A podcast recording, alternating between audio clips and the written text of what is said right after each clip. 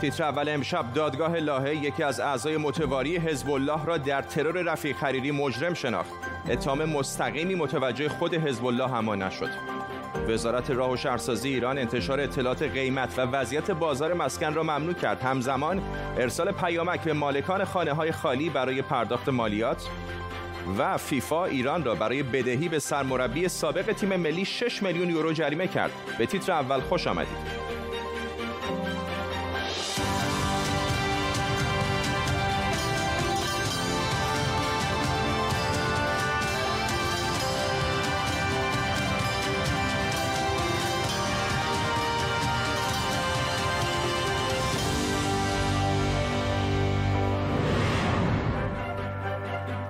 سلام بر شما. دادگاه بین المللی کیفری لاهه یکی از اعضای حزب الله لبنان را در قتل رفیق حریری نخست وزیر سابق لبنان مجرم شناخته. دادگاه جرم سلیم جمیل عیاش را قتل و اقدام تروریستی اعلام کرده. با این حال این دادگاه گفته شواهد محکم پسندی از دست داشتن دولت سوریه و رهبری حزب الله در این ترور ارائه نشده. همه چهار متهم پرونده متواریان در طول نیم ساعت آینده تیمی از خبرنگاران و کارشناسان ما رو همراهی خواهند کرد. اول از همه ما بریم به لاهه محل دادگاه. همکارم نیلوفر پور ابراهیم از روبروی این دادگاه با ماست. نیلوفر در دادگاه چه گذشت؟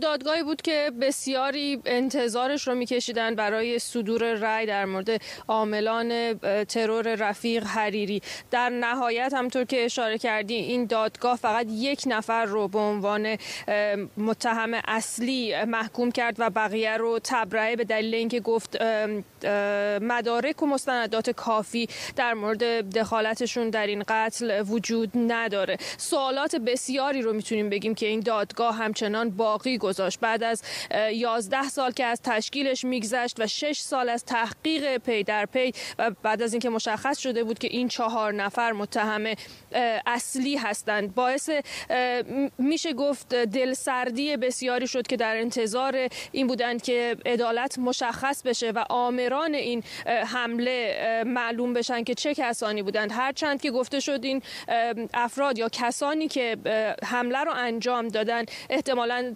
سازماندهی داشتن مثلا افرادی که مواد منفجره رو جاسازی کردن این حجم از مواد رو باید یک سازماندهی خوبی می داشتن یا افراد مورد اعتماد یک سازمانی می بودن ولی به هر حال به خیلی سوالات هم جواب نداد. سعد حریری فرزند سعد حریری که در این دادگاه هم حضور داشت در پایان جلسه به میان خبرنگاران اینجا اومد گفت حکم دادگاه رو میپذیره ولی تا زمانی که متهم اصلی به مجازات نرسه پا نمی نشینه بخشی از صحبت راشو میشنویم. هیچ کس دیگه نباید بیش از این از ما انتظار فداکاری داشته باشه. حالا این حزب الله است که باید فداکاری کنه. تکرار می‌کنم. تا زمانی که عاملین به مجازات نرسن از پای نخواهیم نشست. نیلوفر خیلی انگشت اتهام متوجه خود سازمان حزب الله کرده بودند و حتی دولت سوریه. چقدر کسانی که چنین اتهاماتی رو مطرح می‌کردن الان به نظر از این رأی دادگاه خورسند میان؟ کسانی که این اتهامات رو مطرح می‌کردن می‌تونیم بگیم که حالا خود حزب الله مثلا به عنوان کسی که می‌گفت این اتهامات رو قبول نداره الان واکنشی ازش هنوز نشنیدیم. ولی میشنویم از سعد حریری که خواستار اینه که شخصی که گفته شده در واقع در عملیات دست داشته و ازش نام برده میشه جمیل عیاش به مجازات برسه و او رو احتمالا تحویل بده. وقتی که میگه حالا نوبت حزب الله که به مسئولیت عمل بکنه. به غیر از اون افراد زیادی ناراحت شدن. ما همینجا در مقابل دادگاه لبنانی تباران رو می‌دیدیم که اینجا حضور داشتن و وقتی که سعد حریری اومد با عصبانیت با او صحبت می‌کردن و ناراحت بودن از رأی صادر شده و اینکه حزب الله به طور مشخص نقشش در این دادگاه نادیده گرفته شده و به اون اشاره نشده. ممنونم از تو نیلوفر پور ابراهیم خبرنگار ما دلاهه. دادگاه درباره این مرد بود. زمانی مجله فوربس اسم رفیق خریری رو بین صد ثروتمند اول دنیا گذاشته بود. کسی که در یک خانواده فقیر در سیدون لبنان به دنیا آمد و شد پیمانکار شخصی ساخت و ساز پادشاه وقت عربستان ملک فهد. رفیق خریری که بود و چرا و چگونه ترور شد؟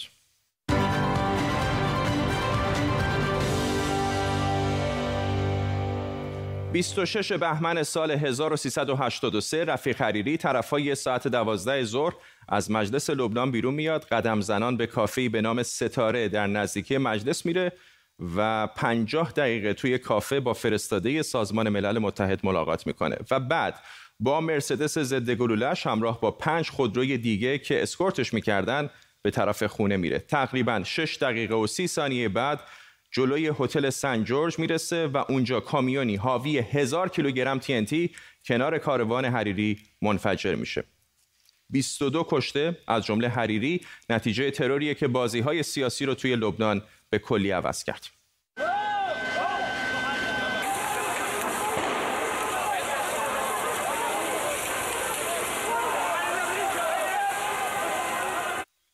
حریری سال 1323 به دنیا آمد. توی لبنان درس خوند ولی به عربستان رفت. کسب و کار پر رونقی راه انداخت و شرکت ساختمانیش چنان گل کرد که شد پیمانکار خانواده سلطنتی عربستان. حدود چهل سال پیش به لبنان برگشت و برای خودش اسم و رسمی دست و پا کرد. لبنان درگیر جنگ داخلی بود و حریری از کسانی که تلاش می‌کرد آشتی ملی برقرار کنه.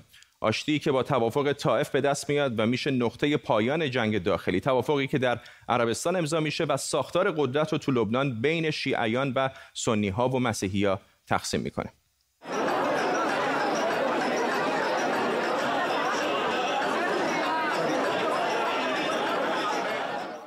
سال 1992 میلادی حریری میشه اولین نخست وزیر لبنان بعد از جنگ داخلی. شش سال بعد امیل لهود میشه رئیس جمهوری مسیحی کشور. حریری و لهود مثل آتش و پنبه بودن. حریری با تمدید رئیس جمهوری لهود مخالف بود. نیویورک تایمز توی یک مقاله نوشته که بشار اسد به حریری گفته اگه لهود رو بردارین لبنان رو سرتون خراب می‌کنیم. سال 2000 میلادی حریری دوباره به نخست وزیری لبنان می‌رسه. چهار سال بعد سال 2004 قطنامه ای در شورای امنیت سازمان ملل تصویب شد که از نیروهای خارجی می‌خواد لبنان رو ترک کنند و خواستار خلع سلاح نیروهای شبه نظامی یا میلیشیا شده بود. نیروهای سوریه اما مخالف خروج بودند ادبیات قطنامه اما جوری بود که دست کم تا الان حزب الله هنوز خلع سلاح نشده. چون تفسیری از این قطنامه هست که میگه حزب الله نیروی مقاومت نه میلیشیا. اون قطنامه طرفدار پرزوری به نام رفیق حریری داشت که گفته میشه در همین ادبیات دو پهلوی این قطنامه نقش داشته این حمله عملی تروریستی بود که برای حراس افکنی در میان لبنانیان طراحی شده بود. دلایل این حمله سیاسی بود نه شخصی. سال قتل حریری سازمان ملل هیئتی رو برای تحقیق قتل اون مشخص می‌کنه. قتلی که موجب تظاهرات پی در پی در لبنان شد که به انقلاب صدر معروفه. صدر همون درختیه که روی پرچم لبنان هم هست. انقلاب صدر موجب بیرون رفتن سوریه از لبنان شد. یکی دیگه از اهدافش مجازات قاتلین حریری بود. حالا بعد از 15 سال دادگاه متهمان قتل حریری در لاهه در لاهه هلند حکمش رو اعلام کرده. محاکمه ای که هرچند رد پای اعضای حزب الله در اون مشخصه اما دولت سوریه و سازمان حزب الله از اون سالم بیرون اومدن. شاید قتل رفیق حریری شبیه قتل جان اف کندی باشه که سالها بعد هم برای خیلی ها مثل رازی سربسته باقی بمونه.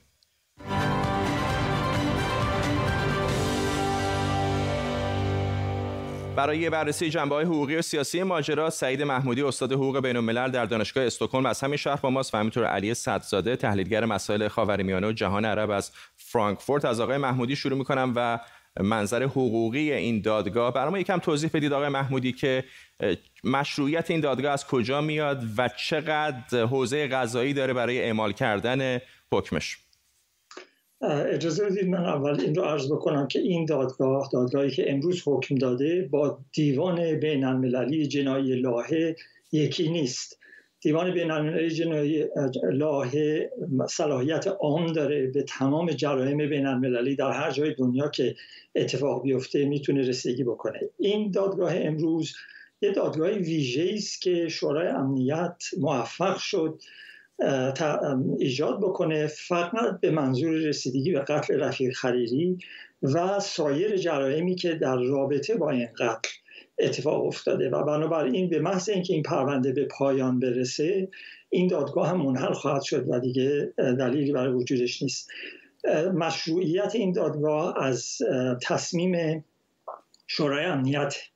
و شورای امنیت هم برخلاف دادگاه دیگه جنایی مثلا دادگاه یوگسلاوی در 1993 یا دادگاه رواندا در این مورد خاص با درخواست خود دولت لبنان با نخست وزیر لبنان ایجاد کرد این دادگاه رو. و بنابراین در صلاحیتش هیچ تردیدی نیست.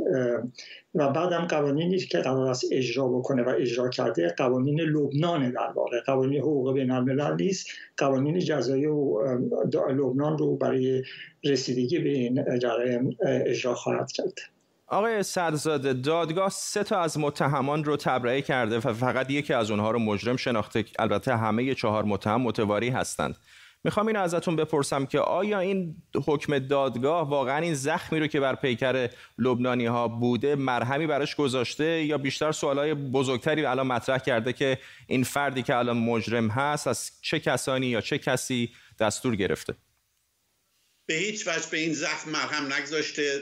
مناقشات و دعوای سیاسی در لبنان بر سر این قتل ادامه خواهد یافت. چون این حکمی که امروز صادر شد به هر دو طرف امکان ادامه این دعوا رو میده به حزب الله این امکان رو میده چون گویا دادگاه دادگاه نتوانسته رهبری حزب الله رو محکوم بکنه یا رهبری سوریه به مخالفین حزب الله استدلال میده. چون یکی از اعضای مهم حزب الله آقای سلیم عیاش که به هر حال یکی از رهبران نظامی لبنان رو بوده مسئول مستقیم این قتل می‌تونه علاوه می‌دونه علاوه بر این همونطور که شما گزارش دادید در استدلال این حکم گفته شده که هم حزب الله و هم سوریه انگیزه و استفاده داشتن از این قتل.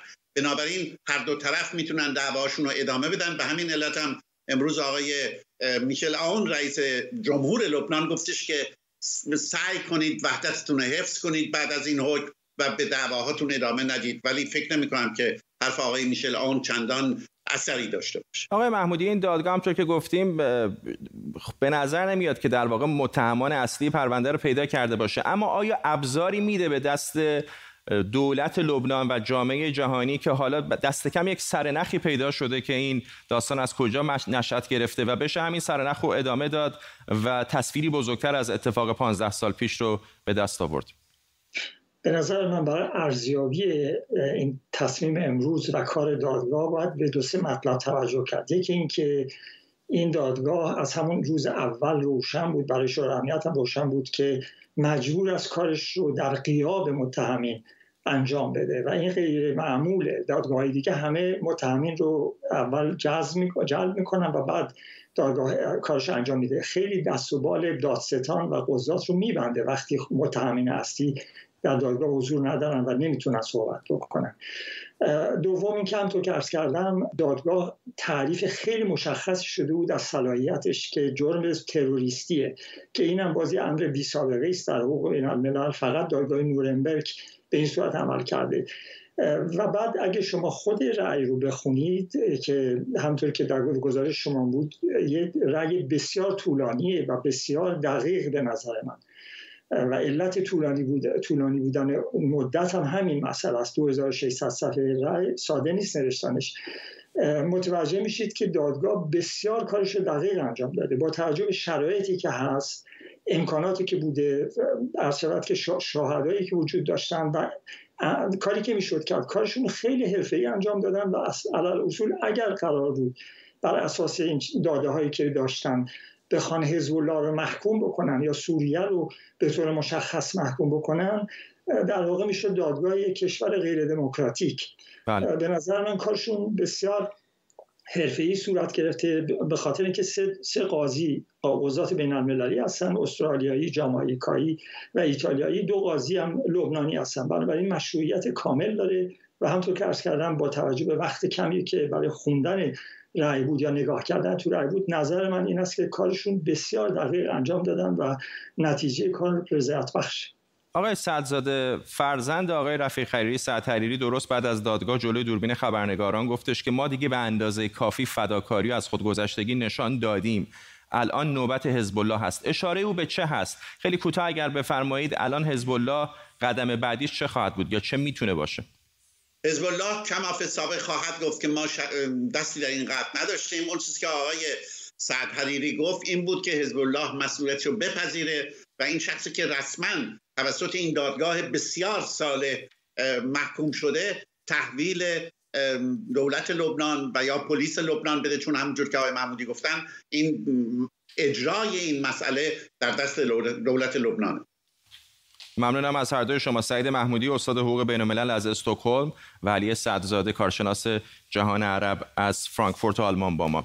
خبرگزاری فرانسه گزارش داده نخست وزیر عراق مصطفی کاظمی پنجشنبه برای اولین بار با دونالد ترامپ رئیس جمهوری آمریکا ملاقات می‌کنه. گفته شده یکی از موضوعات اصلی این گفتگوها حضور 5000 نیروی آمریکایی در عراق. مصطفی کاظمی در حالی راهی آمریکاست که اولین سفر رسمیش به تهران بود و با رهبر جمهوری اسلامی هم دیدار داشت. خامنه ای در اون دیدار نخست وزیر عراق به نخست وزیر عراق گفته بود ما بنای دخالت در امور عراق رو نداریم اما همزمان خواستار اخراج آمریکایی ها از عراق هم شده بود. همه این تحولات در شرایطی که گفته شده حملات گروه های شبه نظامی تحت حمایت ایران علیه نیروهای آمریکایی در عراق افزایش داشته و شکاف بین نیروهای تحت حمایت ایران در عراق و نخست وزیر کشور هم زیادتر شده. کازمی در مصاحبه‌ای با اسوسییتد پرس گفته بغداد برای مقابله با تهدیدهای نظامی به یاری آمریکا همچنان نیاز داره. شایان سمیعی کارشناس امنیت ملی از ویرجینیا با مساقه سمیعی یک نشانه هایی داره دیده میشه که به خصوص با حضور آقای کازمی شاید نفوذ و قدرت ایران در عراق داره کم میشه. شما این رو آیا تایید می‌کنید؟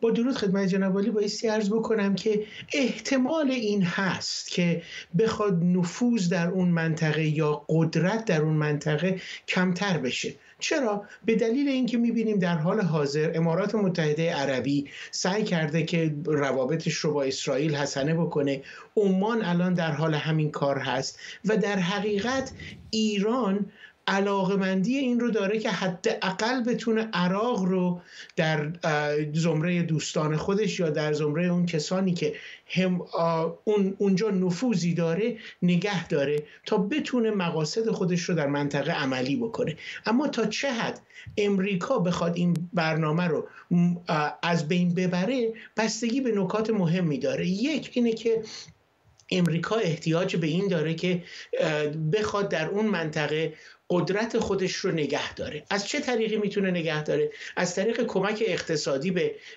عراق و در مورد از بین بردن مسائل فساد مالی و اداری در عراق و گسترش همکاری ها در منطقه.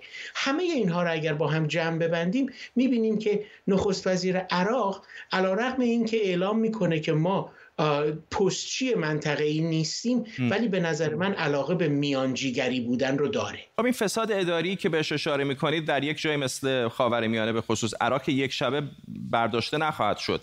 می‌خوام اینو ازتون بپرسم که در این فرصتی که هست بالاخره ایران هم که بیکار نمیشینه چه اهرم هایی در دست ایران هست که همچنان نفوذش رو در عراق حفظ کنه؟